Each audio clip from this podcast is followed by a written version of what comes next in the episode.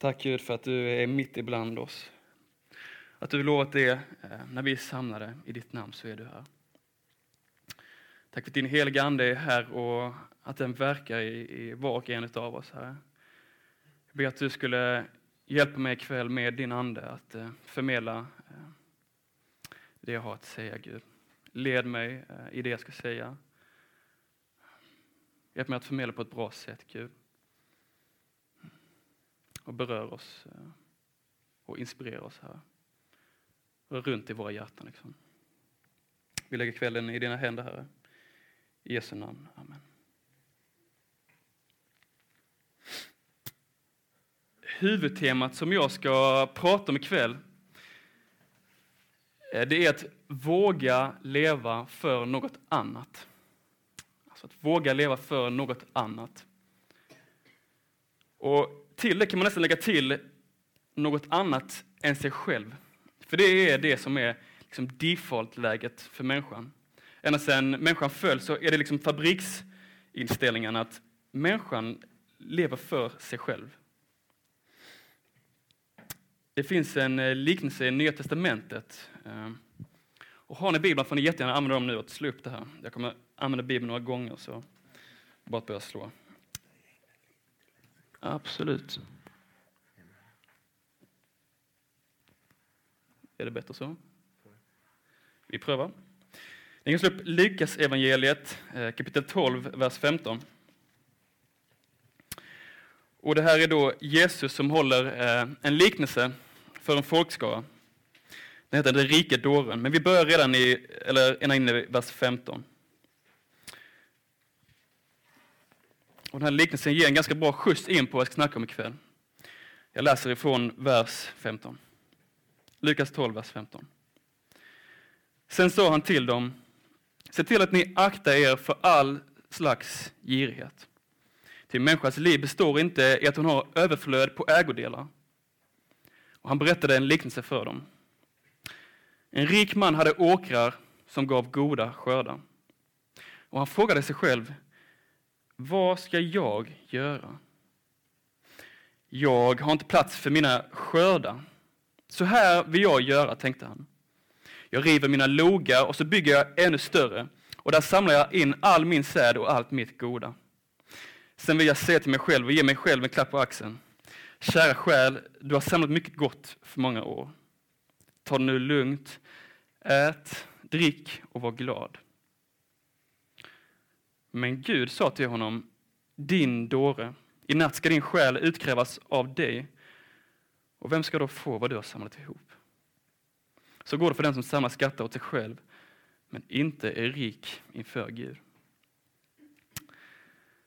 När jag läser texten så är det lite grann som att Jesus sträcker ut sin arm genom Bibeln och så ger mig en fet käftsmäll. För det talar liksom direkt in på mitt liv och hur det så ofta blir mitt liv. För jag vet inte om ni märkte det, men eh, den här gubben då, som har de här tre verserna i liknelsen.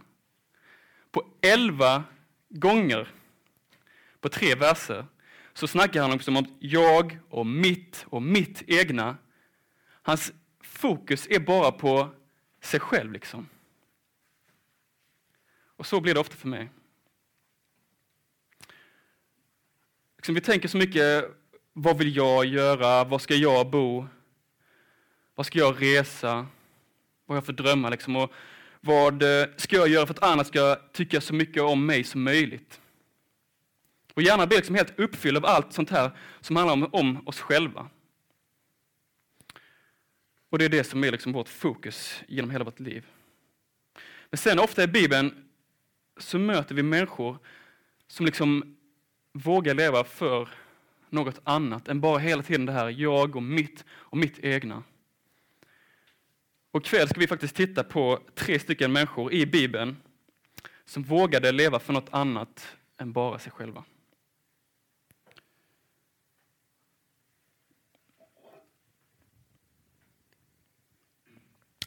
Den första personen som vi ska titta på eh, levde för mer än 2500 år sedan. Jag vet inte hur det är för er när ni tänker på en människa som är så gammal att jag får liksom en bild upp på en grottmänniska och tänker bara det här måste vara en riktigt dum gök. Men folk var inte så dumma på den tiden, eh, utan var rätt smarta. även då. Och det hela utspelar sig hundra år efter eh, det som kallas den babylonska fångenskapen. Och det är så att Israel, som Gud räddar ut ur Egypten med Mose, eh, kommer då in till Israel, det judiska folket. Men så lever de länge där och så går, liksom, går det sämre och sämre för dem. Och sen till slut så kommer det ett fett imperium och liksom tar hela Israel till fånga och så tar de dem till Babylonien och så lever de i fångenskap. Inte riktigt som slavar, men eh, de får inte lämna där frivilligt. Sen går det hundra år och en del av folket åker tillbaka till Israel medan resten blir kvar i Babylonien. Och här kommer då in den vi ska prata om, Ester. Det är framförallt två judar i den här eh, berättelsen som är huvudkaraktärerna. Det är Mordecai och det är hans adopterade brorsdotter Ester. Sen har vi en till snubbe. Han heter kung Ahasveros. Kung Ahasveros han är lite grann av ett fyllo i berättelsen. Han gillar att dricka mycket vin och ha mycket fester. Liksom. Och sen framförallt så gillar han också att visa hur duktig han är. Han vill att alla människor ska se hans glamour, hur väl han har lyckats. Eh, han är väldigt stolt. Liksom. Så hela berättelsen börjar med att han har två fester som sammanlagt varar i 187 dagar. Rik snubbe. Sen på sista dagen så har han alla liksom, furstar i hela riket samlade i sitt eh, palats. Och så säger han då till sin drottning att han skickar liksom bud till henne. Du måste komma hit och visa upp hur vacker du är så alla kan se liksom, vilken fin drottning jag har. Men så vägrar drottningen. Hon vill inte komma upp liksom och visa upp sig själv. Så kung Asveros han blir eh, alldeles rasande. Och han bestämmer att drottningen ska förlora kronan. Hon får aldrig mer komma inför kung Asveros. Han vill inte se henne igen. Hon förlorar allt hon har. Och sen så går det ett tag och så arrangerar kungen en skönhetstävling för alla kvinnor i hela landet. Och Ester tänker, jag har en chans att vinna. Men grejen är att vem som helst får inte vara med, så Ester bestämmer sig för att dölja att hon är jude. Och mycket riktigt, när hon eh, går med i tävlingen, så så fort Asveros får se henne, så vet man vem som har vunnit. Och hon vinner inte bara tävlingen, utan hon blir frågad av Ahasveros till att bli hennes drottning. Och det blir hon. Så Ester är nu drottning över hela Babylonien. Och då introduceras en ny karaktär i hela berättelsen. Han heter Haman. Och precis som Ahasveros så gillar Haman att alla ska se liksom hur duktig han är. Han vill liksom till snudden bli avgudad. Så han bestämmer att var han än går, när han rider på sin häst, så ska alla människor som ser honom falla på knä och buga sig inför honom. Men så finns det en jude som eh, vägrar och det är Mordecai. För han vägrar buga för någon annan än Gud av Israel.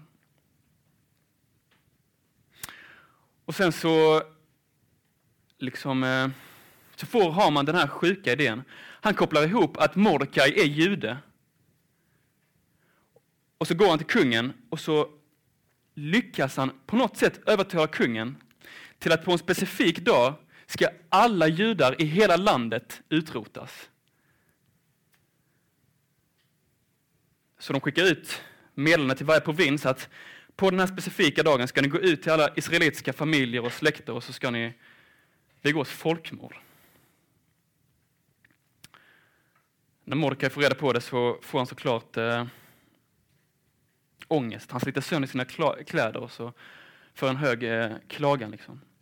Och sen dit, dit budet kommer till varje provins så möts det också av enorm sorg och, eh, och gråt. Liksom. Och klockan tickar och tickar och dagen närmar sig. Och Ester som också är djupt bedrövad vet inte riktigt vad hon ska göra. Mordecai han går till Ester och så säger han Ester, du måste göra någonting. Du är drottning. Men Ester, eh, hon är rätt tveksam. För det är nämligen så här att hon har inte blivit bjuden till kungen på 30 dagar. På 30 dagar har hon inte träffat sin egen man.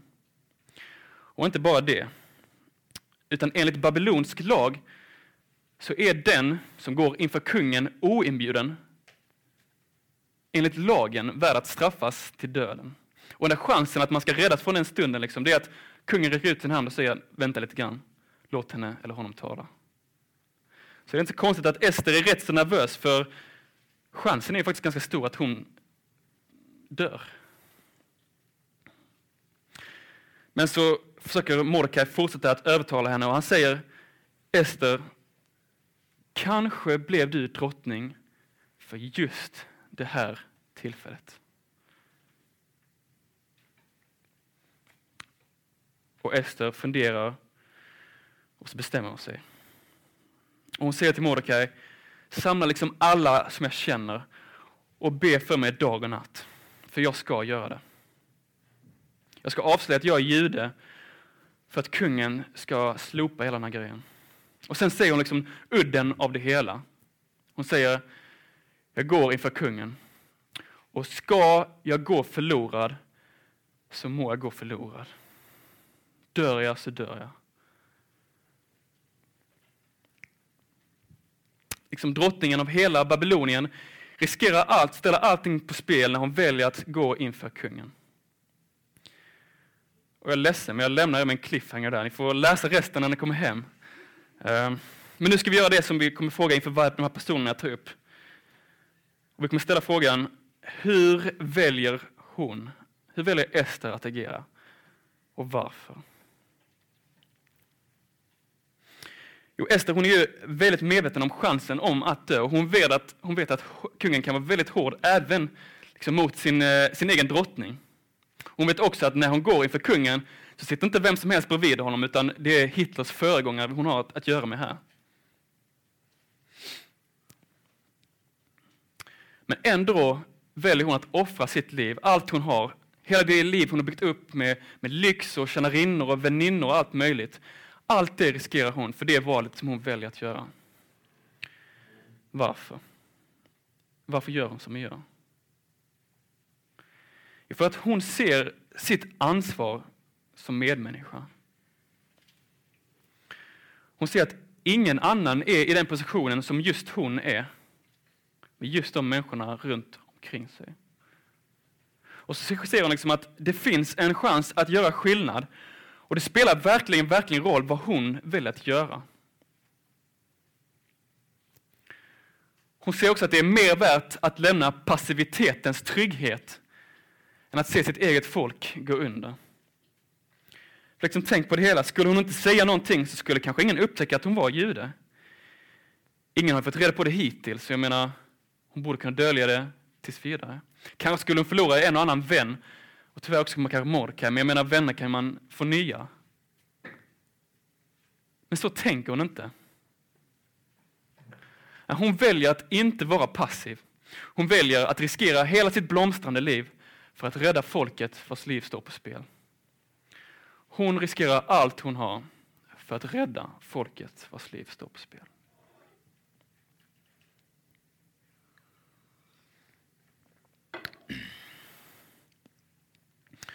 Femhundra år senare så går vi till nästa person. När Jesus har både dött och uppstått för eh, folket så växer kyrkan fram. Och så finns det många människor som, som hjälper till att sprida då budskapet om Jesus och vad han har gjort. Och vi ska titta på en kille där som heter Stefanus. Han eh, debatterade och diskuterade och visade för folk liksom att Jesus, han är på riktigt. Ni kan slå upp Apostlagärningarna Eh, kapitel 6, vers eh, 8. Apostlagärningarna kapitel 6, vers 8. Det kommer precis efter evangelierna. Och titeln är Stefanus grips. Jag läser Apostlagärningarna, Apostlagärningarna kapitel 6, vers 8. Då står det så här. Stefanus var fylld av nåd och kraft och gjorde stora tecken och under bland folket. Då uppträdde några från den synagoga som kallades de frigivnas folk från Cyrene och Alexandria, Silisien och Asien och började diskutera med Stefanus. Men de kunde inte stå emot den vishet och den ande som här talade. Då intalade några män att säga, vi har hört honom tala hädiska ord mot Mose och mot Gud. Och de hetsade upp folket och de äldste och de skriftlärda. Och dessa överföll honom, släpade honom med sig och förde honom inför Stora rådet. Sen lät de falska vittnen träda fram som sa, den mannen slutar inte att tala mot denna heliga plats och mot lagen. Vi har hört honom säga, Jesus från Nasaret ska bryta ner denna plats och ändra på de seder som Mose har gett oss. Alla som satt i rådet fäste ögonen på honom och såg att hans ansikte, ansikte var som en ängels. Då frågade översteprästen, är det verkligen så? Stefanus svarade, bröder och fäder, lyssna på mig. Okej, föreställ er nu vad som händer, händelseförloppet. Stefanus han står helt falskt anklagad för att inte tro på GT. Som svar på det hela, som vi nu inte läste, är, så ger han ett fett tal där han sammanfattar GT och bevisar just sin tro på GT. Liksom. Och sen när han gör det hela så är han också ganska smart. För han bygger in på ställe efter ställe hur person som, varje person som Gud har skickat, de som kallas profeter, har varje gång blivit förföljd av det folket som de kommit för att hjälpa. Och däribland står Jesus som har kommit för att rädda hela världen, men som blivit korsfäst av de som han kommit för att rädda. Och däribland står också Stefanus nu, eh, som de nu vill göra sig av med. Vi kan fortsätta i vers 51 i kapitel 7, så läser vi avslutningen av hans tal och sen också hur det går för honom. Och han är ganska rak på sak eh, när han talar med fariséerna. Eller de han eh, gör talet inför. Han säger så här i vers 51. Hårdnackade är ni och omskurna till hjärta och öron. Alltid står ni emot den helige Ande, ni som era fäder. Finns det någon profet som era fäder inte har förföljt?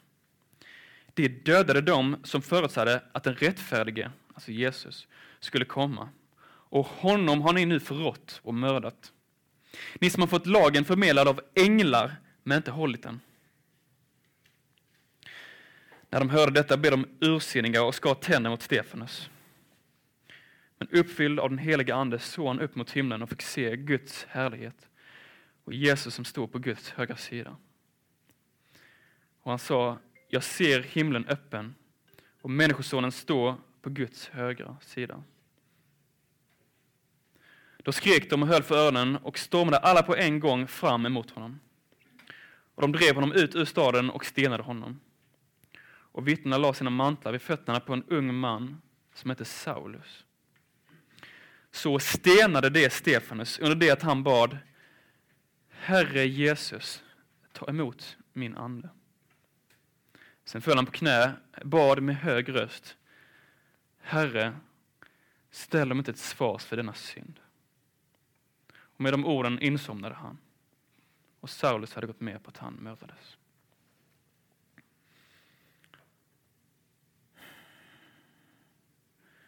Hur väljer Stefanus att agera och varför?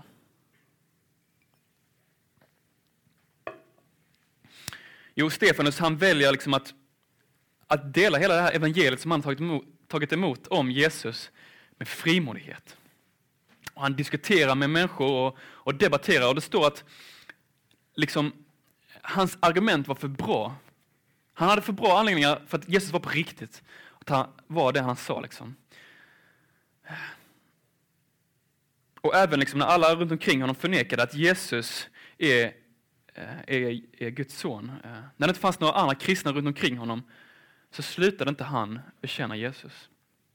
Ja, till och med när han hotas till döden med stenar så fäster han en gång, än en gång liksom blicken mot himlen och bekänner att Jesus är Guds son. Tänk efter lite grann, alltså han har fler chanser att faktiskt dra sig ur den situationen som han sätter sig själv i. Men han väljer att inte göra det. Utan han väljer att fortsätta hålla sig till sanningen. Och med de orden, liksom, att Jesus är Guds son, så ger han bokstavligen allt han har. Hela sitt liv, då de drar ut honom ur staden och mördar honom. Varför? Varför drar han sig inte ur? Och varför bekänner han Jesus trots allt? Liksom? Jo, för att genom allt så är Stefanus blick fäst på något annat. Hans blick är inte fäst på allt jag snackade om innan, om hans drömhus, drömbil och allt som han kan klämma ur livet. Utan hans blick är fäst på Jesus som gav sitt liv för honom. Han har liksom blivit så drabbad av sin kung som sa, när han hängde på korset, Fader förlåt dem för de vet inte vad de gör. Att han, när de står där med stenarna, ser på dem som kommer döda honom och säger, Herre, ställ dem inte till svars för denna synd. Genom allt så är hans blick fäst på Jesus. Han lever liksom för honom, för att sprida budskapet om honom. Han kan inte hålla det till sig själv. Och genom allt så liksom är det också som att han lever genom Jesus, genom det som han har gjort. Jesus kärlek och Jesus nåd är det som ger honom kraft och, och vilja eh, att leva vidare och fortsätta kämpa för Jesus trots konsekvenserna det kan få. Vad Jesus gjort är liksom bensinen som för honom fram på vägen och det är liksom en källa han kan hämta eh, kraft från när han är törstig. Han lever för att sprida budskapet om Jesus och samtidigt så lever han genom budskapet om Jesus. Genom att se på det som han har gjort. Så varför? Jo, för hans blick är fäst på Jesus. Jag vet inte om ni märkte det i slutet, men det står att en man som heter Saulus hade gått med på att Stefanus dödades. Paulus är samma snubbe som senare kallas pa äh, Saulus är Paulus. Ja. Eh. Och Paulus, äh, han tillhör den här gruppen som kallas fariseer. Han är den tredje personen jag ska snacka om ikväll.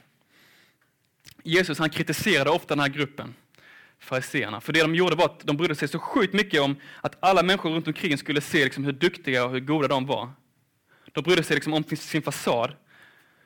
Men så glömde de insidan. De var liksom fina på utsidan, men sen på insidan, deras motiv, varför de gjorde som de gjorde, var helt ruttet. Liksom. Och Paulus var också ganska högt uppsatt bland fariséerna. Han gjorde sig berömd och känd för att förfölja kristna. Och han gjorde liksom en snabb religiös karriär genom detta. Sen en dag när han är ute på uppdrag för att just göra detta, förfölja kristna, han ska fängsla folk, så rider han på sin häst och så möter han ett enormt starkt ljus. Hästen välter och så hör han och människorna som runt omkring honom hör en röst. Saulus, Saulus, varför förföljer du mig? Saulus, Saulus, varför förföljer du mig? Det är Jesus som, eh, som pratar med honom. Och mötet med Jesus, det blir liksom gnistan i Paulus liv som får honom att vända sig helt åt andra hållet, 180 grader. Hans liv förvandlas helt. Från att ha varit den här religiösa terroristen så blir han personen som har skrivit flest brev i hela Nya Testamentet. Uh, han gör massa för kyrkan. Liksom. Och han får inte ett enkelt liv, utan ett väldigt hårt liv. I flera år får han sitta i fängelse. Och han blir förföljd och förtryckt. Liksom. Och sen till slut, enligt vad historia har, uh, har visat, så verkar det som att han blir halshuggen i Rom. Hur väljer Paulus att agera och varför? Jo, han lämnar ett framgångsrikt fariséliv där han är faktiskt ganska högt, liksom han är högt religiöst aktad, berömd för det han har gjort. Och så väljer han helt, liksom, eh, helt fritt väljer han att gå från att vara en av dem som förtrycker till att bli en av de förtryckta. Och han lägger resten av hela sitt liv för att bygga upp den kristna församlingen, för att hjälpa folk att ta emot, eller att få upptäcka och lära känna Jesus. Men varför? Varför den här drastiska ändringen och varför en sån passion för att skriva så dromla många brev? Filipperbrevet kapitel 1, vers 23. Eh, ni behöver inte slå upp det för det är bara en vers. Men det ger en ganska bra bild på lite det som motiverar Paulus. Han skriver så här. Jag dras åt båda hållen. Jag skulle vilja bryta upp och vara hos Kristus. Det vore så mycket bättre. Men för er skull är det nödvändigt att jag får leva kvar. Jag skulle, kunna, jag skulle vilja vara med Jesus, men för, för er skull, för den församling som han skriver till och förmodligen för alla människor genom tiderna, så är det viktigt att jag stannar kvar. Paulus han förstår att det finns fler liv på spel i det långa loppet. Han har både ett längre och ett större liksom, perspektiv. Och han förstår att de här 80 åren på jorden, de är inte allt. Utan han tror att han kommer få ha en evighet som aldrig tar slut tillsammans med Gud. Han lever med evigheten i perspektiv. Liksom. Och sen så tror han också att hur han lever här på jorden kommer ha eviga konsekvenser för liv som kommer. Han kan liksom få vara med och hjälpa folk, bjuda in folk till den här eviga festen.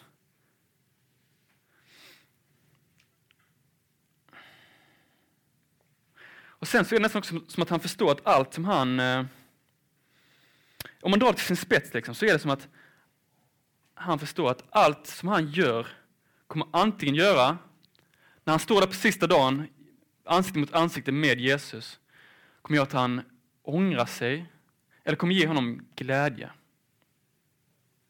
Låt oss säga att jag hittar 500 spänn liggande, så jag behöver inte de här 500 kronorna, utan de är inte inräknade i min budget, så jag kan göra lite grann vad jag vill med dem. Och så börjar jag gå i tankarna, okej okay, vad ska jag göra med mina 500 spänn? Jag skulle kunna köpa något ganska gött till mig själv. Men på den dagen när jag står ansikte mot ansikte med Jesus och lovsjunger honom, liksom, vad kommer göra att jag ångrar mig och vad kommer göra att jag blir glad? Jag skulle ju kunna köpa bra grejer för det hela, liksom. men kanske ska jag göra något bättre av de här pengarna. Kanske ska jag ge det till någon, någon som liksom behöver det mer än jag, eller något. Jag är rätt säker på att alla här inne har köpt någonting som man verkligen efter bara ångrar så sjukt mycket. Men hur kommer det vara på första dagen av evigheten?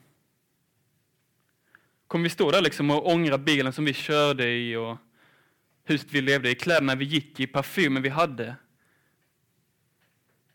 Eller kanske ännu mer relevant, vår tid liksom. Kommer vi gå upp där till Jesus, liksom, slå honom lite grann på axeln och bara, du Jesus, jag måste bara säga att eh, jag är så sjukt glad att jag använde de här 12 000 timmarna här till Netflix. Alltså det, var, ja, det var bra spenderat. Eller vi kommer vi liksom stå där och stå och tänka, jag slösade bort så mycket tid.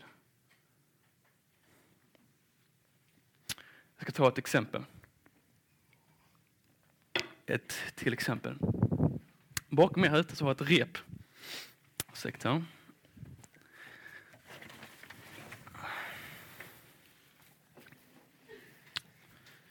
Shit, det här är ett långt rep. Det är lite trasslat, men... Uh, ska se här. Okej, okay, det skulle stannat ute egentligen. Men jag, jag tror ni förstår. Okej, okay, föreställ er nu, nu får ni använda fantasin. Jag drar du där Jakob, så kommer det liksom... Jag dras med. Okej, okay, men föreställ er att det här repet, det liksom går ut här genom dörren och sen fortsätter det förbi Kristianstad och ner mot Malmö, genom Madrid och så vidare och så vidare. Så det går liksom flera varv runt, eh, runt jorden. Det gör det inte, det slutar borta vid väskan där som råkar ha dragits ut. Men eh, föreställ er det. Det är ett oändligt rep liksom. Det här är er tidslinje liksom. Och så ser ni det här lilla partiet här. Jag målade svart, det kan inte synas så tydligt, därför gjorde jag en knut.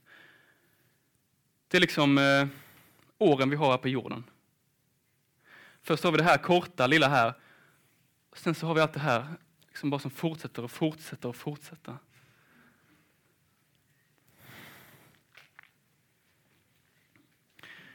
Det är rätt intressant liksom hur vi väljer att spendera den här tiden den lilla tiden här, det liksom, kan bli så liksom, fokuserat på allt som är här. Det finns vuxna som jobbar liksom hela livet, de tänker så här, okej okay, jag ska jobba riktigt, riktigt hårt hela den här biten. Så här, den sista biten här ska jag njuta så sjukt hårt alltså. Och så lägger de hela sitt liv på det här, den här lilla, lilla biten här. Och så glömmer de allt det här liksom. Det är helt galet egentligen om man tänker efter.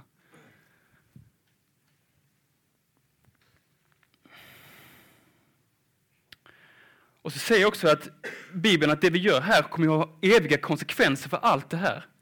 Så Paulus han säger liksom att jag ska investera allt jag har i den här lilla biten för den här långa biten. Jag ska bara hålla blicken fäst på allt det här, så jag inte helt, hela tiden blir distraherad på det här lilla här. Liksom. För det är så lätt att man bara ser stumpen här och missar det långa. Slutändan, loppet, liksom det, här, det är det här som är grejen, inte det här lilla här. Jag kan tänka mig att många folk liksom, som kom till Paulus sa Paulus, du är så sjukt dum i huvudet. Det du gör här när du bekänner Jesus öppet kommer ju få det att hamna i fängelse här. Liksom. Ser du inte att det här får konsekvenser för det här? Jag är säker på att han, liksom, ja, kanske, vände sig till honom och sa, du är ju dum i huvudet. Det du gör här kommer liksom få konsekvenser för allt det här och det här och det här. Och så vidare.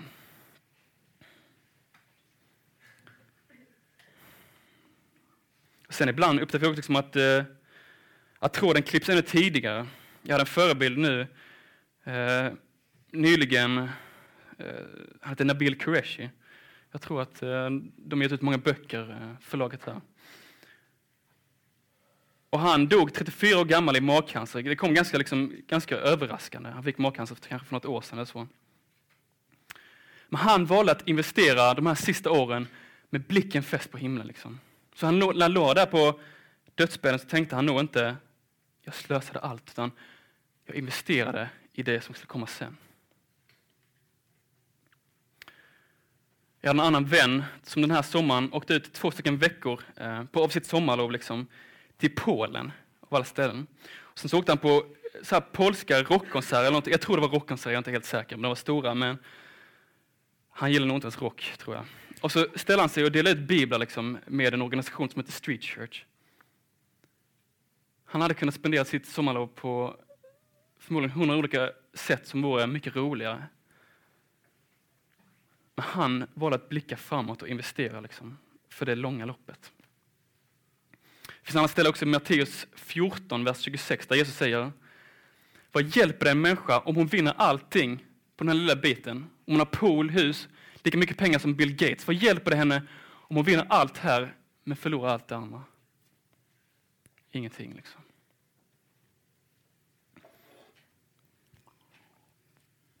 Så vad, vad var temat för predikan? Jo, att leva för något annat än sig själv. För det är just det här än sig själv som ofta blir det som lockar. Liksom. Vår generation vill klämma det mesta ur livet. Samtidigt som vi liksom visar på Instagram för alla hur gött vi har det, hur vi lever life.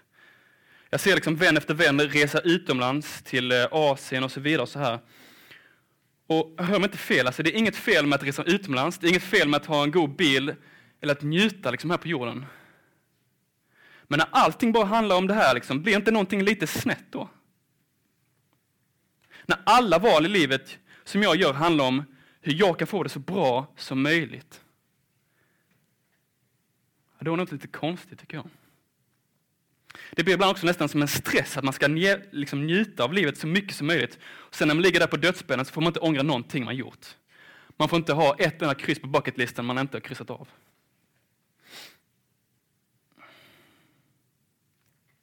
Ibland funderar jag också lite grann på om jag inte är lite, lite grann dement.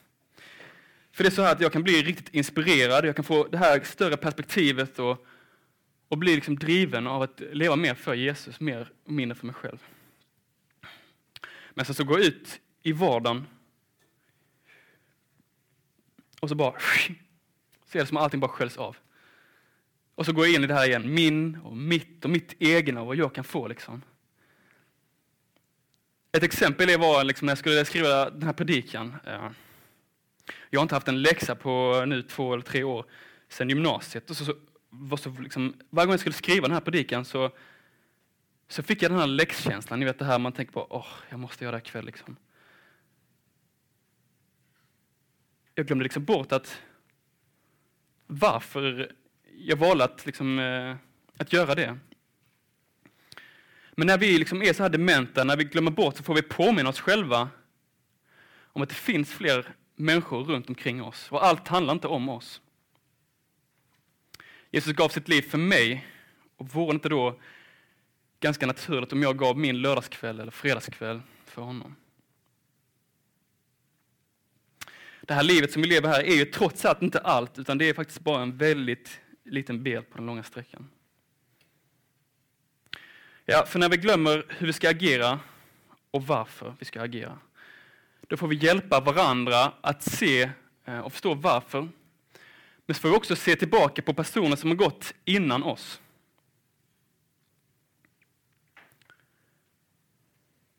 Liksom eh, Ester, så får vi se att folket runt omkring oss är i behov av en frälsare, någon som räddar dem. Det är jättemånga som inte känner Jesus, som utan honom faktiskt går under. Och så får vi liksom Stefan att se att även om det gör ont att bekänna att Jesus är kung, och han är den han säger att han är, så är det liksom värt det. Vi får stå upp för det som Bibeln säger är gott, även om det inte är det som är mainstream. Och sen när vi liksom är kanske lite udda i folks ögon så får vi liksom Paulus se det långa loppet. Den som kanske hånar dig för att du spenderar din fredagkväll på ungdomsgruppen, kanske på sista dagen, står där liksom med tårar i ögonen och tackar dig för att du valde att inte hålla käft utan berätta om Jesus. liksom Ester får vi ta ansvar för just den situationen som vi är satta i. Och se att vår roll faktiskt har en avgörande roll för de människorna runt omkring oss. Kanske så har Gud satt dig i närheten av specifika människor för att du ska ha en episk roll i hans stora mästerliga räddningsplan. Och så får vi liksom Stefanus kanske lämna vår perfekta dröm om hur vårt liv kommer att se ut och lägga vårt liv i Guds händer. Liksom Paulus får också under år av torka, när bara allt känns skit att vara kristen, så får vi tänka på det som kommer efter och att det som vi går igenom nu inte ens går att jämföra med hur gött det kommer vara på andra sidan. Liksom Ester får vi också se bortom vårt eget bästa och se vad vi kan göra för människorna runt omkring oss liksom Stefanus, får vi blicka mot Jesus. Vår kärleksfulla, självuppoffrande kung som dog för oss. Och liksom Paulus får vi till slut möta Jesus ansikte mot ansikte ändå.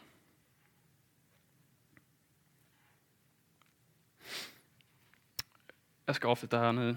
Men innan jag gör det så ska jag bara säga att kanske du känner nu när jag har snackat ikväll att eh, det blir bara en tung börda att bära. Det blir liksom som ännu en sten att lägga i ryggsäcken.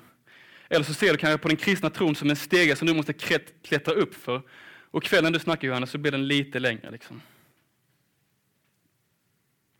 Men jag vill bara påminna då om att Bibeln säger att relationen med Gud är helt, helt gratis. Det handlar inte om massa grejer som du kan göra för Gud, utan det handlar om vad han redan gjort för dig när han betalt allt pris. Liksom. Priset är betalt för dig och det är helt gratis relationen med honom.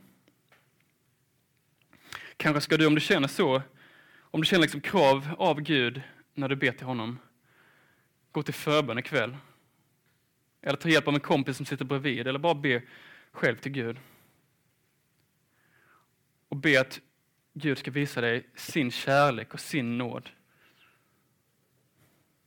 och kanske har du blivit inspirerad till att, eh, till att faktiskt våga, våga leva för något annat än bara dig själv. För du ber att det inte blir den här dementa grejen, att det bara blir ett kort rus som du sen bara sköljs av liksom, i din vardag. Och kanske ska också du ta hjälp av förbön eller en vän, eller också be själv. Och lägga ditt liv i Guds händer. Kanske inte för första gången, men kanske för 51. Men innan eh, vi går in i lovsång och förbön och så, så ska jag bara be en till bön.